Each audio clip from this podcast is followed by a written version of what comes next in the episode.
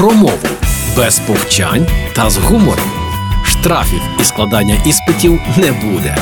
Програма Мовний патруль на Радіо Перше.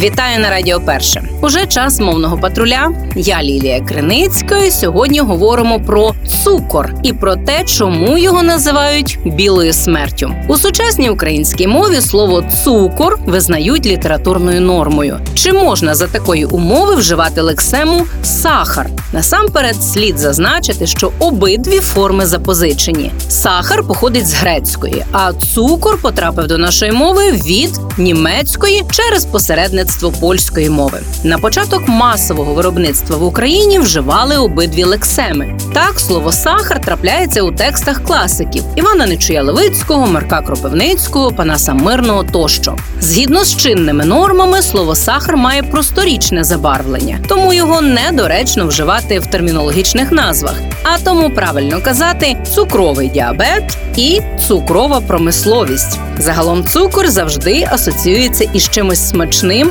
бажаним і навіть трохи забороненим. Так і кажуть: заборонений плід солодший.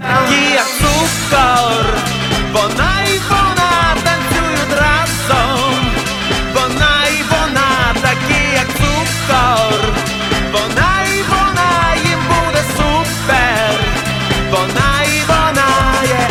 Але і це ще не все. Цукор називають білою смертю. Головно через те, що його надмірне споживання ймовірно може призвести до смерті. А звідки ж походить це порівняння? Ви здивуєтеся, але подейкують, що від прізвиська Сімо Геюгя, фінського снайпера часів радянсько-фінської війни 1939-40 років. Він вважався найрезультативнішим снайпером усіх часів. Кількість вбитих ним солдатів Червоної армії за три місяці війни становила 542 особи. Саме за це він і отримав прізвисько Біла смерть. Біла, бо війна велася взимку, і Сімо відпрацьовував червоноармійців у білому маск-костюмі. От на сьогодні і все. Я ж заохочую вас доєднуватися до допомоги військовим і плетіння білих маск-сіток на фронт. Так ми допоможемо тим, хто дбає, щоб відкинути ворога на його територію і не повторити історію зимової війни, в якій совєти пересунули кордон і відтяли собі частину Фінляндії.